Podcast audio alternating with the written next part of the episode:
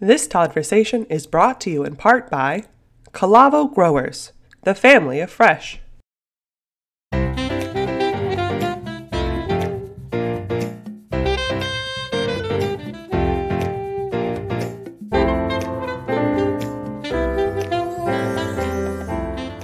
Hey there, everybody. Good morning, good afternoon, happy September, October, November, December, whatever day, whatever you're listening to this, I don't really care. I cannot even begin to tell you how thrilled I am with the guest I have to bring to you today. We have a living legend sitting here hanging out with us, somebody I've known for a very, very long time, one of the all time great doctors in this country that is making a difference on a global scale that is going to blow you away sit back, tell your boss you're not feeling good, chill out, whatever it takes, but listen to this episode, write some stuff down, make sure you know where the website's at because you are going to enjoy yourself. This is going to be a big, big source of inspiration to a lot of people, and I'm thrilled to have him. Please, everybody, give it up for my friend, Dr. Alan Greene. Alan, thrilled you're here, brother. Oh, Todd, I am so thrilled, my friend, to get to be with you, plus to get to be with your audience, but especially to be with you. It's just great to see you.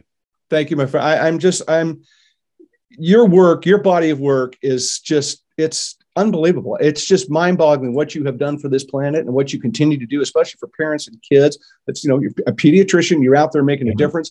I cannot wait to dive into all that you have going on and inform these folks what drgreene.com is all about. I'll say it again, drgreene.com. Say it one more time, drgreene.com. Okay, I got the first first three shameless plugs in. I'll keep There we go but you, we should mention that it's D R G R E E N E, right? E, yeah, E at the end. I forgot about that. Thank you. Yes, it is. It's E at the end, and that'll people get lost. Yeah, they yeah they will. Well, you know what? We got it on the backdrop, and we're going to promote the hell out of it. They'll, they'll know the E's there. Believe me, I love it. Let's talk a little bit about your trajectory, if you wouldn't mind. Just give everybody a quick little synopsis of your bio and who you are a little bit, and then I'm going to dive into the 9,011 questions I have. That sounds like a good plan. So, so yeah, I've devoted my life to kids' health. Uh, started on a service trip. I was in Guatemala, which was its own long, longish story, but saw that it was really important for the health of all humanity for the kids to get the best health. And I uh, tell you one really quick story. When I was in medical school, I decided to go to medical school. I did pre med at Princeton. I went to UCSF. And while I was there, I was taking care of an elderly woman who mm-hmm. had crippling osteoporosis. And I really like to get to the bottom of things. So I tried to figure out what can I do to make a difference for her. And as I took a deep dive and looked into it, I was shocked to learn that osteoporosis is a pediatric disease.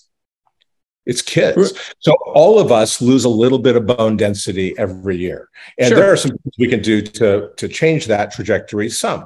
Uh, and, and especially great exercise is, and great nutrition are things that will work. But the big question for osteoporosis is how much bone density you build between 10 and 20 years old, approximately.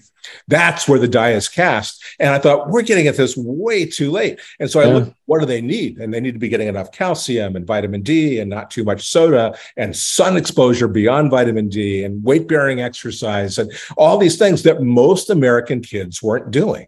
Right. Most had suboptimal vitamin D, suboptimal calcium, not enough exercise, too much soda. And so then I went on to the next rotation and saw cardiovascular disease, which starts in childhood. And cancer often has its roots in childhood. And just so uh, macular degeneration of aging has its roots in childhood. So I devoted my life to kids' health. Wow. Locally and around the world. I bet there's a lot of people that have no idea. I bet there's a lot of people that are going, I did not know that already. We're, we're one minute into this interview and they've already going, I wrote something down, which I freaking love it. I absolutely love it. You launched drgreene.com back in 1995, and it is an unbelievable source for parents, caregivers, whomever wants to learn a little bit more about kids and get a deeper dive and a clear understanding. The American Medical Association called it a pioneer physician's website. I mean, it is absolutely so chock packed full of information.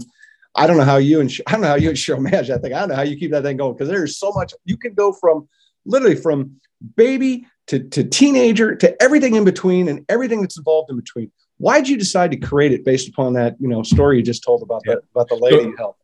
So you are right, by the way. Cheryl is the key person. My wife, Oh. she's executive producer who makes it all happen. Yeah, I wanted her to come on and not you, but I couldn't get that arranged. Uh, she's tough to get. She, I know she's, she's good too. She's got big agents. She got bookers and agents. I just it's a process. But the way this got started, I was in a typical or fairly typical pediatric practice in the San Francisco Bay Area, and uh, when I started, the tr- the the pace that most of my colleagues were keeping and that I kept was to see three patients an hour. They give you 20 minutes with them, and and that was a pretty good visit. Felt like. And Yeah. then the, this was the time when managed care insurance came kind of steamrolling through the Bay Area and they our medical group required we see four an hour and that little shift was a huge difference in the depth you could get into with people Yeah. and then they said five an hour. And then they said six an hour. And i was exhausted and racing and felt like i couldn't explain anything. And the, the families were complaining too. They said we love you but we your hands on the doorknob when we get in. How, how do we how do we uh, change this? So I talked to some of my colleagues and other physicians I work with and said, I think we should do this brainstorming session with the families and see if we can come up with a brand new way of doing things. And I was told, absolutely not. Do not do that. Two problems. One, if you mention this, they'll know we have a problem. And if you're quiet about it, they'll forget there's a problem. And two, Great strategy. Right. Yeah. Right. For it. And then two, anything that patients come up with will be not feasible. It just won't work. They don't understand have what they need to understand. So Cheryl and I started having secret meetings at night with families, patients, and said, Hey, we got a problem. How do we fix this together? And, and it's true that some of the things they came up with, like why don't you just work 24-7, were not feasible. But what did emerge from those discussions was, was how about we do a website where we could put our questions up and you could give us really in-depth answers. So many of them are the same. And th- this is 1995, right? So this is before Google. This is before WebMD, although eventually we became the pediatric arm of WebMD for a while. Yeah. Um, it was before uh, is is before Wikipedia, and and so we decided, and, and according to the AMA, this was the first physician website in the world. We just happened to be in a spot at the time. We said, okay, let's do it. And uh, so we applied for a grant from an old company now called Silicon Graphics.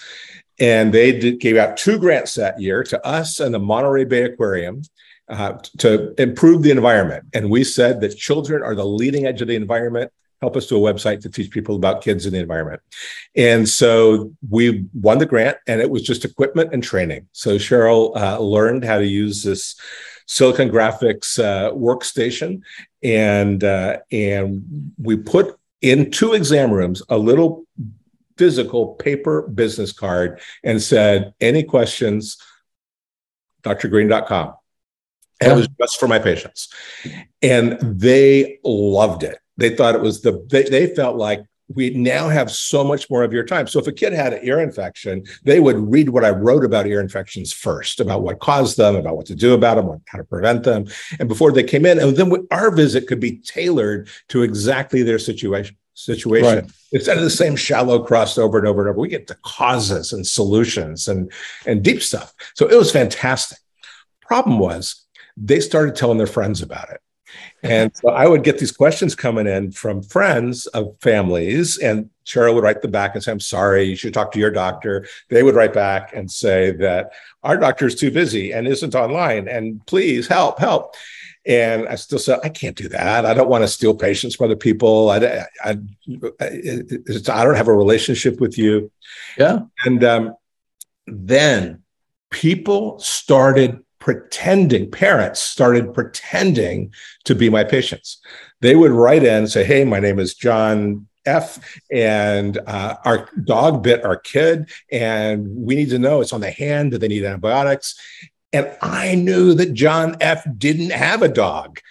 And then Right. this bell kind of went off in my head. Parents are so desperate at that time for information they couldn't get anywhere else that there's a there's a real unmet need here and so we closed my practice to new patients, so I couldn't be stealing anybody's patients, and said, okay, we'll just answer one question every night that comes in that's representative or something they can't find elsewhere. And within 12 weeks, we had 250,000 people from six continents who came and started following and getting involved. And this was, uh, there was no advertising, no, uh, no PR, no marketing. It's just people found there's this doctor online willing to talk about real problems in a deep way. Thanks for joining the Toddversation. And now, a word from our sponsor.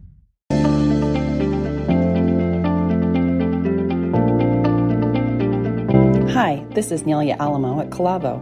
Thanks for listening to Toddversations. At Calavo, we are the family of fresh. For almost 100 years, our passion has been bringing delicious and nutritious food to your table. From tasty, wholesome produce to our freshly prepared foods, Calavo is a global leader in the finest quality produce and a pioneer of healthy, fresh cut fruits, vegetables, and prepared foods.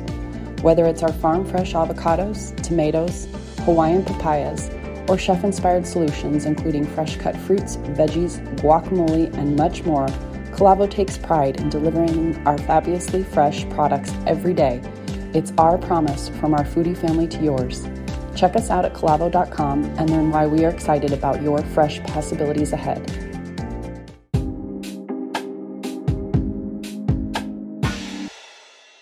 Unbelievable. You know, there, there's no, there's, there's, I don't think there's, well, there, there is, but a, a parent that's scared about their kid's health Right. is a very desperate position to be in.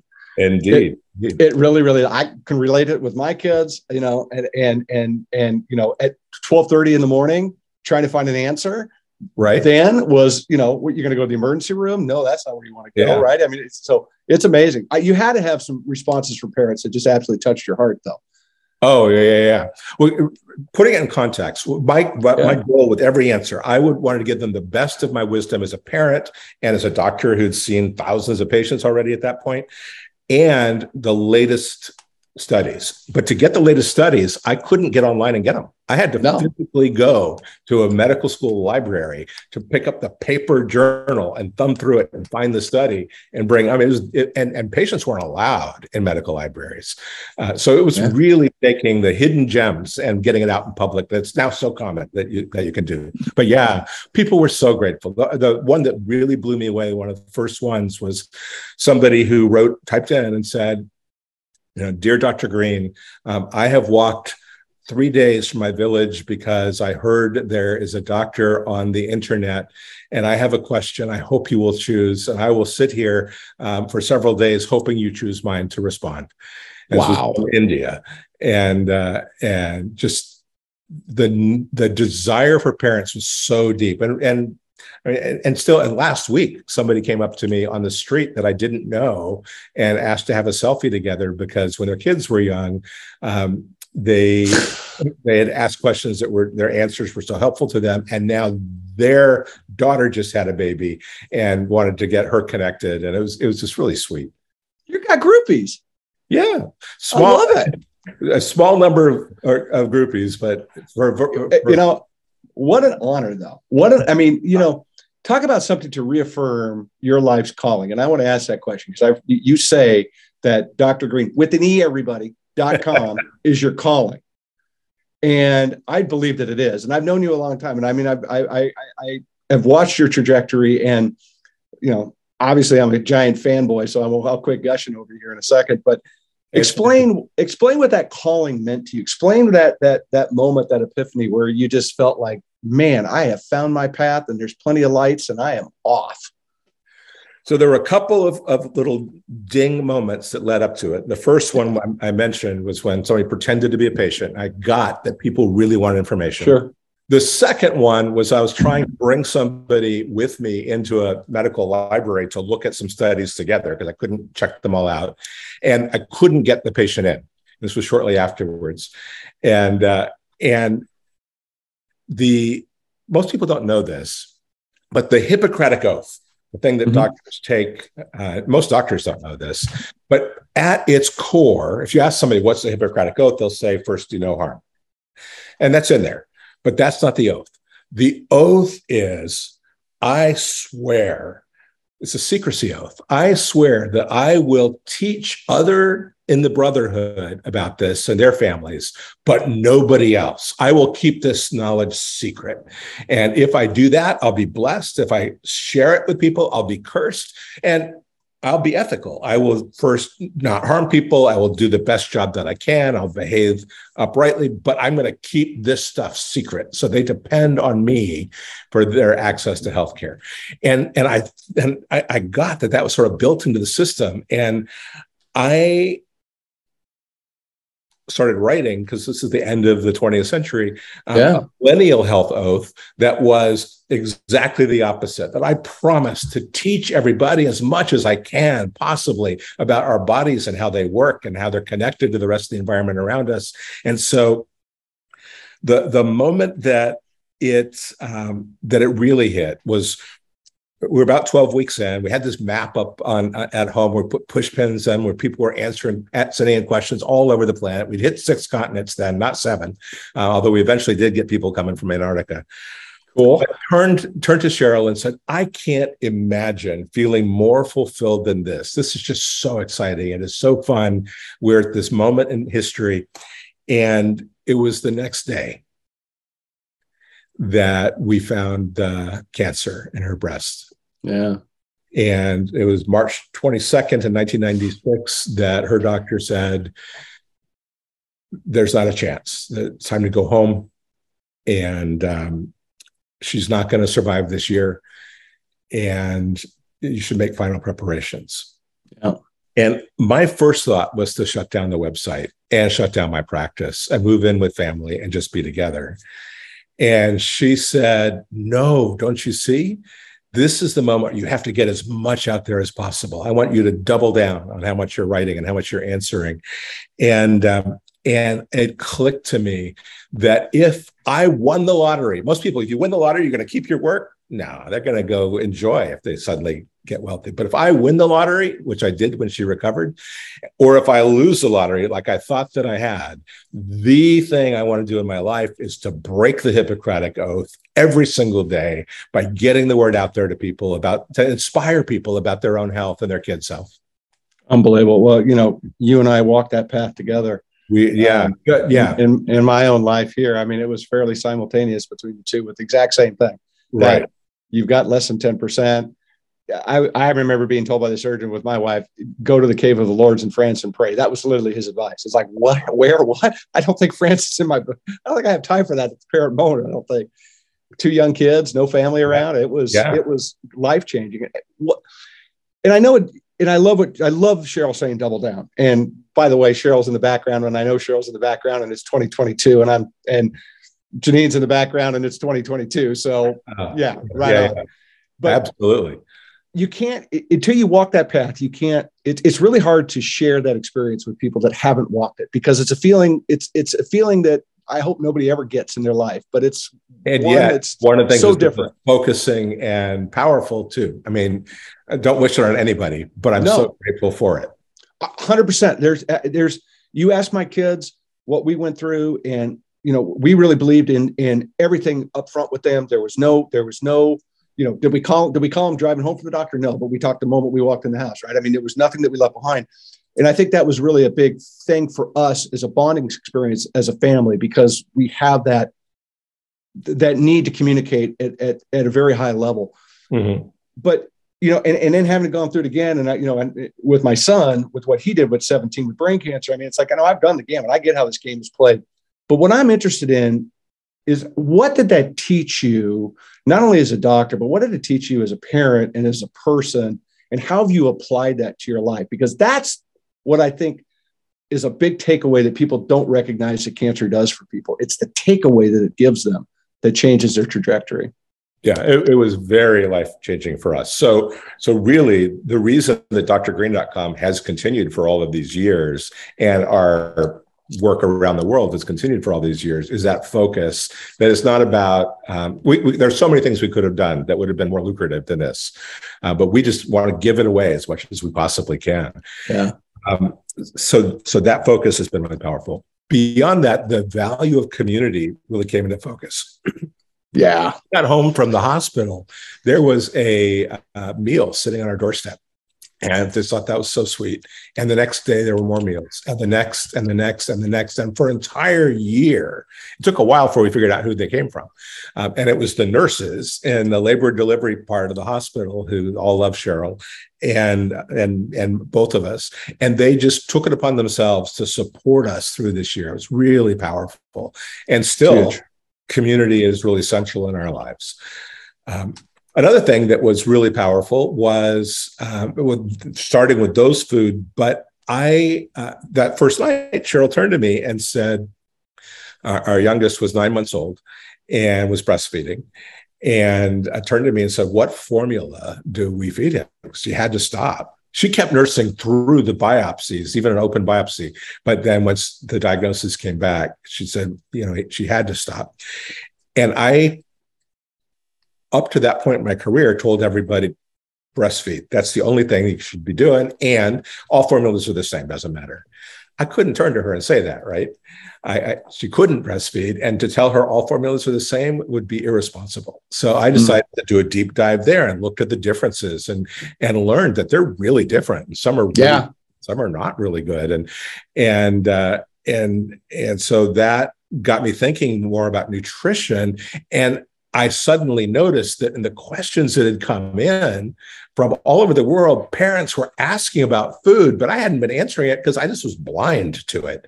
Yeah. And I forgot that this this instinct we have to feed our children right is deep, and it's it's right that it's deep because it's so important to their health. There is nothing more central than how we teach our kids to eat. Um, what everything you see when you look at your child is built out of food that they've eaten or you've mm-hmm. eaten, but it's, it's mm-hmm. it comes from it comes from food, and all that they do, their energy, their memory, their brains, all of it's built from things that come from food. Uh, so I, that became really central. And then the other thing that became really central was trying to figure out why did she get this? There was no family history. Um, what was there some kind of thing that might have caused it? And she grew up on a farm. And in looking at possible exposures, I learned that there was a pesticide that the closer you a, a woman lived to that in their childhood, the higher the risk of breast cancer. And it was sprayed right outside her bedroom window throughout her childhood. Yeah. And, and I hadn't learned anything about pesticides or environmental triggers in, in medical school. The evidence was there, it just wasn't part of our, our process. And so I that changed that trajectory too. For sure, and and it and you were really one of the first that started banging that drum, talking about that and getting it out there in the public eye. And you've written two amazing books, and I want to talk about both of them. I guess we'll do it simultaneously. First okay. one is it, we're talking about is feeding feeding baby green, and the other one is raising baby green, and it really talks about exactly what you had spoken to about food is medicine and yeah. it can it can it can heal you and it can kill you and it, you can it doesn't take much you know you can walk through the mall in any state in this country and go food is medicine food is going to kill and food is helping right? And it's it, yeah. we need to be really cognizant of that. Can you talk a little bit about that a little bit? And and and and really i i want to kind of lean into the environmental exposures that kids get and how it does like you were talking about with cheryl you know living on the farm and, and how that kind of correlates together with stuff. So kind of a big softball question multiple direction but you can handle it and you'll roll with it. I know that. We'll have a good time. So so yeah every bite of food is either an investment in our future or it's a new debt we're taking out that our body's going to have to pay back somehow or another beautiful and uh, and you know one bite here or there is not a huge difference but the compounding over time it can become this massive credit card debt in our in our bodies or it can become this trajectory towards health and a long and and productive life and brain and everything.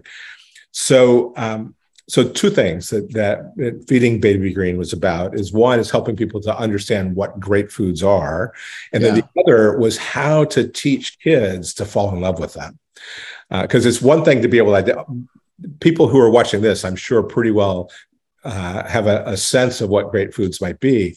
But there's a lot of people who know that and don't enjoy them. Uh, they would enjoy something else more, and they do it because they have to. And to make it to help, especially when you start young, uh, it's easy to really easy to teach kids to to love the great stuff. And in a, in a tiny thumbnail, what the way that babies come out is with with their taste buds. Anything that is sweet is likely to take good, taste good because anything in nature that is sweet is likely to be a good source of food for us. Mm-hmm. Um, anything that tastes salty in they come out liking but anything that has a bitter note in it they are from the gate suspicious of it mm-hmm. um, and afraid of it. And that's good because most bitter things in the planet are bad for us. They're toxic. There are a few like vegetables that are awesome for us. And and mm-hmm. early on the, that says don't like it. Same as first trimester of pregnancy. Bitter stuff tastes terrible when you want to protect the woman um, and then things that are sour also they're suspicious of early on because anything that's sour might be spoiled, like spoiled milk or something like that. So right. babies don't like bitter or or sour flavors at the beginning. But if they get exposed the right number of times and the right uh, at the right critical windows, then there's some a switch goes in the brain and think, oh, my parents meant for me to eat this bitter combination. This is good. And now on, I like it. Mm-hmm. Uh, and one of the early studies was done with, with uh, kids who were taking solids. They were six to nine months old. Um, they asked the parents, "What is the, your kid's least favorite food um, that, of everything they've tried?" Number one answer was peas. Uh, and uh, among babies, they said, nobody liked peas. So they said, "Here's what we want you to do: we want you to give one tiny bite of peas, first bite of solids every day for a week. And if they make a face, don't try to get them anymore. If they ask for more, fine, but just, just one bite is their first bite. And at the end of one week, just seven more exposures, 85% of them loved peas. It yeah. just switched. It wasn't hard for them. And it wasn't hard for the parents. It was easy to do. They, and, and for 70% of them at the end of that week, it was their favorite food. Um, Unbelievable. When it, when it switches, it switches, and and there's a, a bunch of moments where that where you can do that in in different ways. How, how much you know with formula, and you touched on a little bit earlier. How much does formula uh, affect a, a young child's palate to command because formulas you know it's sugary right it's carbs it's carby it's sugary yeah. and it, and how much does that do you think affects the palate of a young child to where they're resistant to not like, to your point, uh, something that is bitter. A vegetable might have a little bit of different flavor to it. You know, case in point, think about a broccoli, whatever you know comes up, yeah. and all of a sudden they're like, you know, no, I really don't want that. I'd really rather have the sugary, sweet, you know, instead. Yeah, it certainly can. Imprint kid, we call this taste imprinting. It can't imprint kids on very sweet flavors and one flavor. Breast milk is a different flavor every time a kid drinks it. Um, right. flavors that mom drinks uh, while she's nursing come through.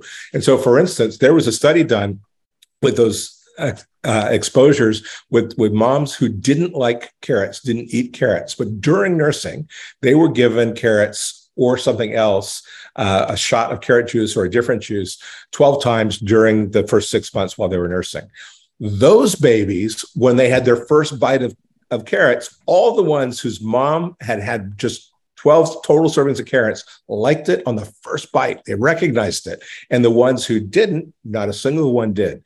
It wasn't too late. They could still do it in that next phase, but it, it just all this stuff worked naturally before there was a processed food aisle. Kids just learned to like what their parents like and you didn't even have to think about it. Yeah. But yeah formula is one flavor every time and so you need to tap into other ways of doing it. And if you do use formula look for one that's sweetened with lactose uh, lactose is what breast milk is sweetened with. It's there for early on. People are, are now afraid of it because of lactose intolerance. Where babies typically are not lactose intolerant. That's what breast milk is sweetened with. There is this lock and key where the breast milk is lactose. Babies have this enzyme specifically during infancy to be able to digest that lactase. It's what they're looking for. Mm-hmm. It's what the mom is giving. And it's not just moms, it's every mammal. It's every ape and primate and every mammal. It's lactose is what's there. And the idea that we come along and use corn syrup in a, instead or or sucrose table sugar instead in a formula to me is just crazy it's nuts tens of thousands hundred thousand years of doing it one way that our bodies are built for I mean, look, look, at diabetes. You know, look at obesity. Oh, yeah. I mean, these are all fact. I mean, and, and, you're and you're literally planting those seeds in young children Right. If you're not making a conscientious choice. I want to come back, swing back around a little bit to environmental exposure with kids. Yeah. And I think, you know, and because uh, my assumption is is that your studies over these years, you probably have a, an opinion of 10 years ago might be different than your opinion of environmental you know exposure today can you touch on that a little bit because i think it's just fascinating when people hear what's really going on out there yeah. So one of the the early things for me, again, after doing all the reading I could after what we went through with Cheryl, um, I did some work with the Environmental Working Group (EWG). Go and Ken I, Cook. Go Ken, Ken Cook. Cook. Yeah, I love Ken. I do too. And um, I was the physician on a study that got a fair amount of press. Um, the the the headlines were mostly born polluted and what we did back at that time is we we took a sample from the umbilical cord blood from babies and just did a complete chemical analysis to say what is in here. Nobody had ever done that before. And we were surprised and not surprised to see that we found a total of 287 industrial chemicals coursing through babies' blood at the moment of birth. So they had been getting that. that the womb had been thought of as the most protected place, right? Where you're you're so protected from what's going on outside. But no, the we are part of the environment. The things that are in our environments end up in our bodies and in our children's bodies, even our unborn babies' bodies. And we didn't know what those things meant. We knew that some of those things had been proven as neurotoxins or endocrine disruptors, but this was just at the beginning. And, and it's not just babies. We did I did another study with them where um, with teenage girls and the uh, the personal care products that they use that they put on their skin or that they brush their teeth with and took the list of all those chemicals and everything that was in their personal care products when we drew their blood we found in their blood. So it's going into the body not just on the skin. And the more we look the more we find sometimes subtle and sometimes significant impacts from from those exposures. Um, let me think offhand of, I mean, we know that chlorpyrifos, one of the organophosphates, causes neurodevelopmental problems, ADHD right. in some kids. Excuse me. Right. And one of the studies I thought early on that was interesting was with the uh, weed killer atrazine, mm-hmm. that, um, very widely used. Some researchers in believe it was Korea, looked at the maps of obesity in the United States and saw that it roughly matched the maps of atrazine use. And so they thought, that's interesting. Let's do a little study. So they took animals and the animals had the same exercise, the exact same diet, the same exposure in the room. The only difference was a tiny a bit of atrazine in the water that they drank, the same amount that's in the groundwater in some parts of the Midwest. And they found that the ones who got that were obese. They had wow. extra fat, and the other ones didn't. So, ju- I mean, our diets are, are are are central, but just the the pesticides too can impact weight.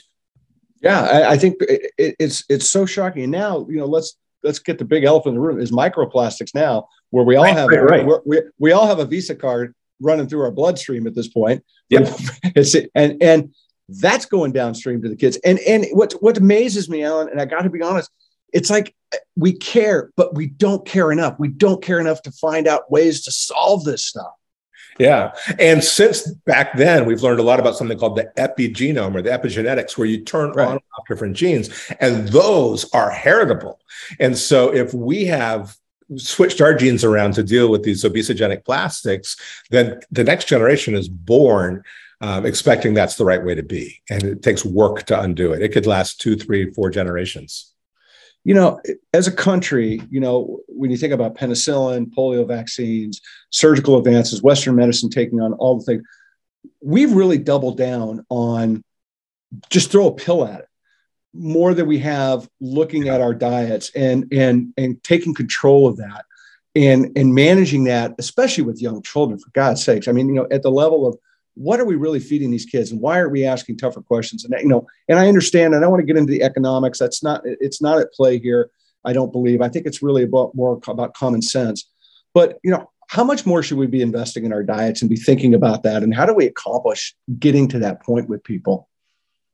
Yeah. So first, what kids actually are eating in the United States, and uh, I should say, I I love cutting edge medicine. I think there's great things. I think antibiotics Absolutely best inventions and all or discoveries in all of human history, but they are wildly overused and misused and not good for us directly. In fact, antibiotics in agriculture are used to fatten up cattle.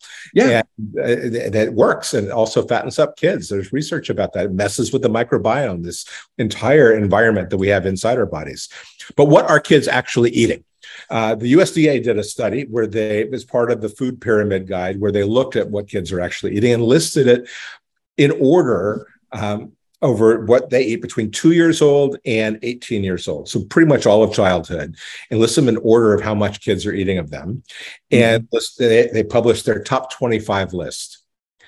And there is only out of the top 25 foods that kids eat, there's only one vegetable on the list. And that vegetable is French fries. Yeah. And there is only one fruit on the list. And that fruit is apple juice. Yeah. And we are missing out on so much. And and it is having a health impact. So let me tell you when i started in pediatrics i was and i was concerned about building these great organs and systems to last for a lifetime it was really rare then to see a child with high blood pressure. It just rarely happened. I mean it was not common. And today as we're talking there are millions of children in the united states with high blood pressure it was rare back then to see a, a kid with a waist size over 40 inches or or high blood uh, I mentioned high blood pressure or blood sugar that's elevated. Let's say had like childhood diabetes, rare to right. see cholesterol up or triglyceride up. And now two-thirds of American high school students already have at least one of those middle age conditions. And all of it is influenced by how they eat. How they eat. Yeah. They I, and what? all of that, yeah. So how much do we invest in that? We have this metabolic and economic ticking time bomb going off right now. It it is it's slow moving, but that that train is moving the wrong direction. Yeah, uh, hundred percent. And and and it's I'm so thrilled again that you're here and to get this message out to people to make them kind of wake up and realize that while we think we make good choices, that drive through is not really your best choice. And right. we need to be thinking about that. We need to be thinking about how that affects kids at such a young age. It's such a deep dive. And I, what do you think holds? What do you think is holding us back from making better choices? Is it convenience? Is I you know I can't imagine it's finances if you're driving through. You know, uh, you're driving through someplace. I mean, is it just lack of education eh, to, to parents, to, to young parents, to people? You know, where is that disconnect? There's several pieces of it, I think. One is that there's much less cooking at home than there used to be. And people just tend to eat better if there is a home cooked meal around a table together. Um, it just happens. And we have the family meal table is gone in a lot of places, and home cooking is gone. It's it, uh, cooking at home is ordering in from DoorDash, yeah, DoorDash or whatever, right? And um, and so that that's part of it. Part of it is that we have a generation that was imprinted early on on the wrong stuff. So that is their comfort food uh, is a big problem. And we have this food culture where we're surrounded by foods that are engineered to hit exactly those combinations of salt sugar and fat that are craveable. So yeah. a lot that's going on there but I'm also encouraged. I, I, I know many families that are making family mealtime a priority. Even better, making cooking together a priority. Um, anything that kids are involved in cooking, they're more likely to want to eat. Um, and growing food, and more and more people are growing food. So so there's this growing group of people that are getting it really right. Um, so the the nation as a whole we've got some real problems, but there are so many bright spots. Well, you, you know, and, and I'll lean into one right now. Definitely, you know, as I call it now, it's COVID. It's not COVID anymore. It's COVID. I'm yeah, I'm trying to trying to change a little bit, make it a little bit softer, maybe. But you know, COVID got us eating at home. COVID's right. changed yeah, a lot. Yeah. Right. And you take a look at the stats, you take a look at the data of what was being eaten at home. Yes, you had chips. Yes, you had cookies, right? I mean, that's part of it. Oh, yeah. Right. Fruits and vegetables were up. And one of the big things I keep harping on is that you know we were given this this amazing opportunity to help people eat better. And now that COVID is slowing, you know, it's going away and people are driving through and eating out more often, we're getting away from that. So I've been trying so hard to encourage my peers and, and the industry itself to say, you got to keep leaning into that. You got this nice yep. lift. It, you're, you're going to literally piss it away if you don't pay attention to it because people are going to go back to where they were. And right that I don't want to see happen.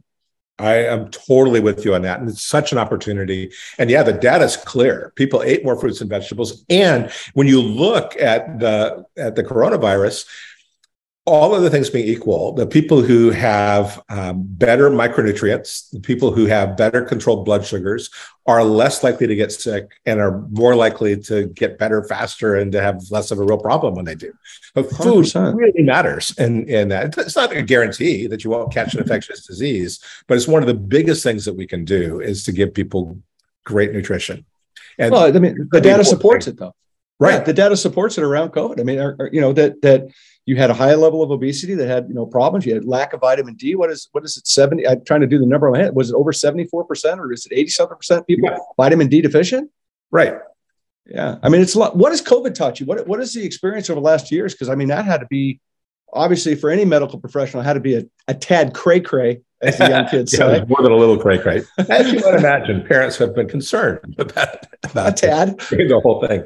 So questions all the time. So for me, that meant being a step ahead of every study as it's been coming out pre-publication and and and talking with people, thinking about things, and um, and I think one of the biggest things that it's taught me is that even though that particular problem is an infectious disease, that getting great physical activity, eating real whole foods, not ultra processed foods, um, getting good sleep, uh, having social connections, which is harder right now, and yeah. having mental health are so powerful, whether the threat to our body, whatever the threat is to our bodies, it, it, it, it helps us be much more resilient. So it's made me double down on my appreciation for food and for avoiding unnecessary chemicals. Thanks for joining the Todd Toddversation. And now, a word from our sponsor.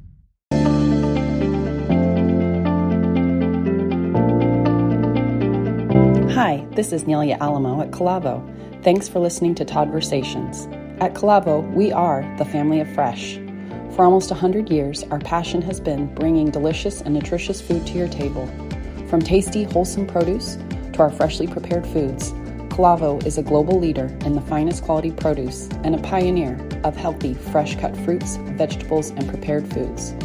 Whether it's our farm fresh avocados, tomatoes, Hawaiian papayas, or chef inspired solutions including fresh cut fruits, veggies, guacamole, and much more, Calavo takes pride in delivering our fabulously fresh products every day.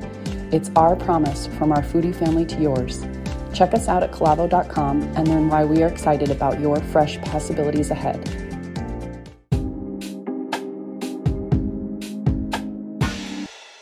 It seems like this is a complicated conversation, but if you actually listen to your words, they're all really simple answers. They're all right in front of you. They're all choices. You go into a grocery store with 50,000 items. There's a lot of really great choices. There's a lot of bad right. choices. There's a lot of really great choices. And it's a matter of just taking that deep breath, going, I'm going to be cognizant of my good choices today. Yep, I love it. One study I should mention real quick, yeah. um, just a couple years ago, it was done with flu vaccine.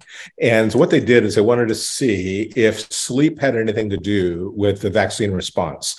And so they actually measured people's sleep with a device that would track how long they were sleeping every night, looked at the six days before, and they compared the ones who got at least seven and a half hours of sleep per night and the ones that were sleep deprived. And then they all got a flu shot.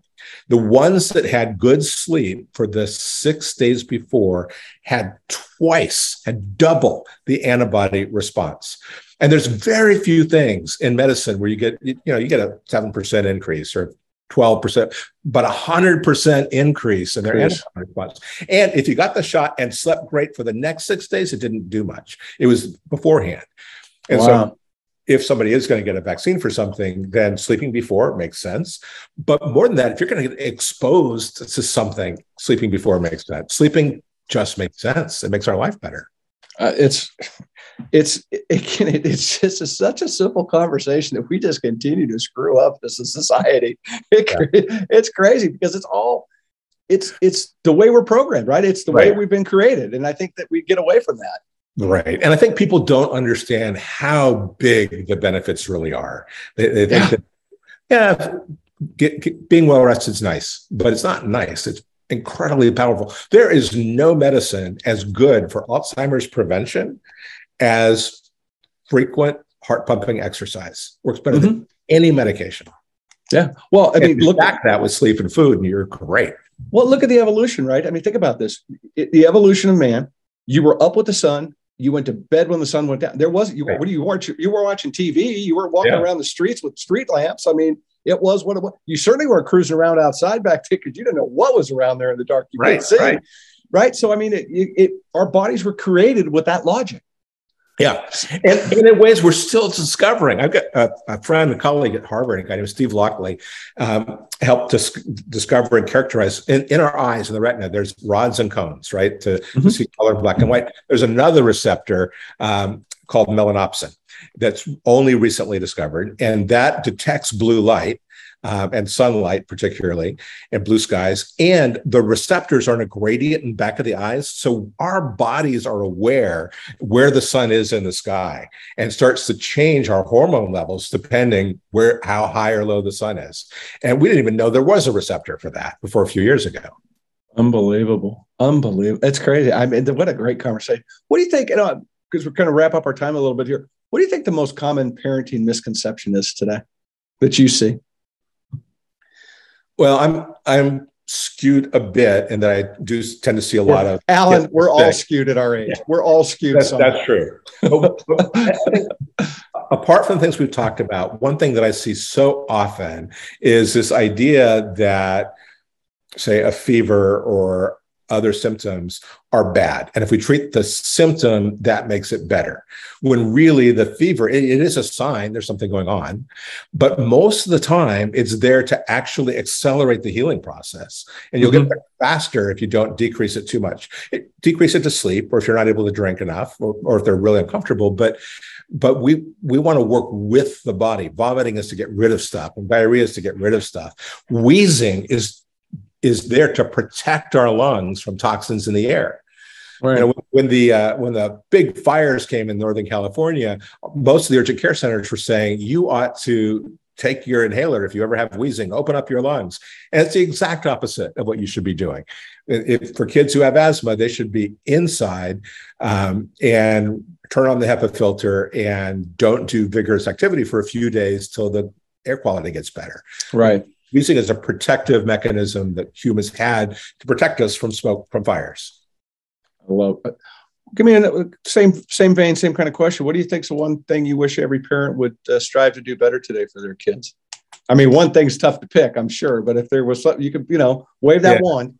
That that's a tough one. I know. I would hope that parents would take a moment um, before the baby's born, when you can still sleep a little bit, but at least every year after that. And all the way up to our kids' ages now. Yeah. Take at least once a year to stop and reflect. What do I wish that I had known at that age? What do I wish my parents had known when I was that age? And um, what can I do to move in that direction? There's so many things that, oh, I wish I had known that then that I want to really impart to my kids. And I wish my parents, my parents were great, but there are some ways that I wish that they had handled differently. And I want to be that kind of parent. I, I yeah. capture those lessons. Yeah, well said, sir. Well said. I didn't get into I didn't get into the fact that you created TICC TOCC. You want to talk, tell it real quick? Because I think it's just hilarious. Uh, people don't realize you are the original guy that created TICC TOCC. This is true, but it's not the one people are familiar with. This, wow, it's a be- it's a better one, that's for damn sure. This one is pretty amazing. It stands for um, transitioning immediate cord clamping to optimal cord care.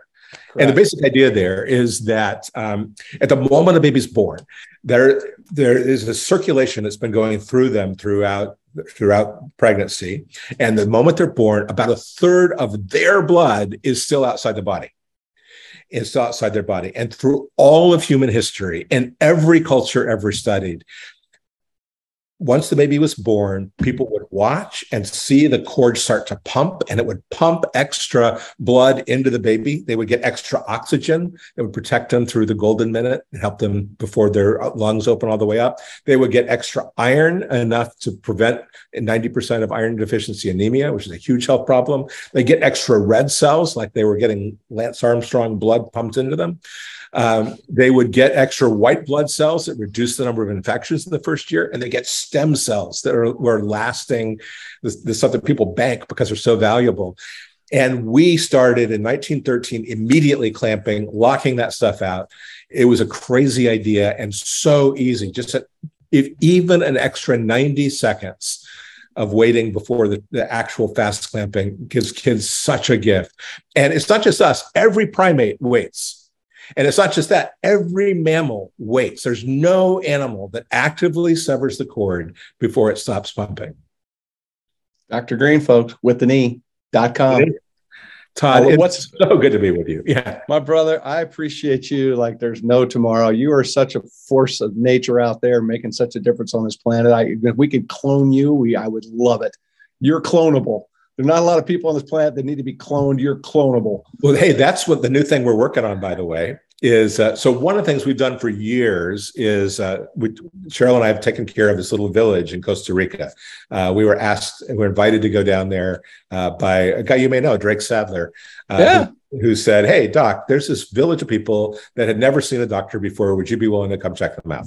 So went down.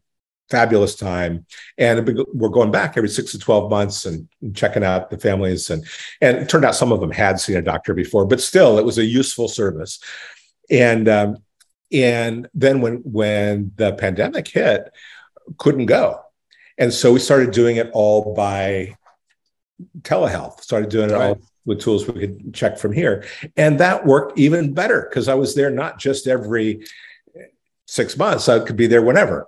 And so that has been so successful. We are now, and so many doctors say, hey, I wish I could have a village so I could help out. I, I want to make a difference. And so many villages say, hey, I wish I had access to healthcare. There's 5 billion people on the planet who can't connect to healthcare in, the, in a right. meaningful way.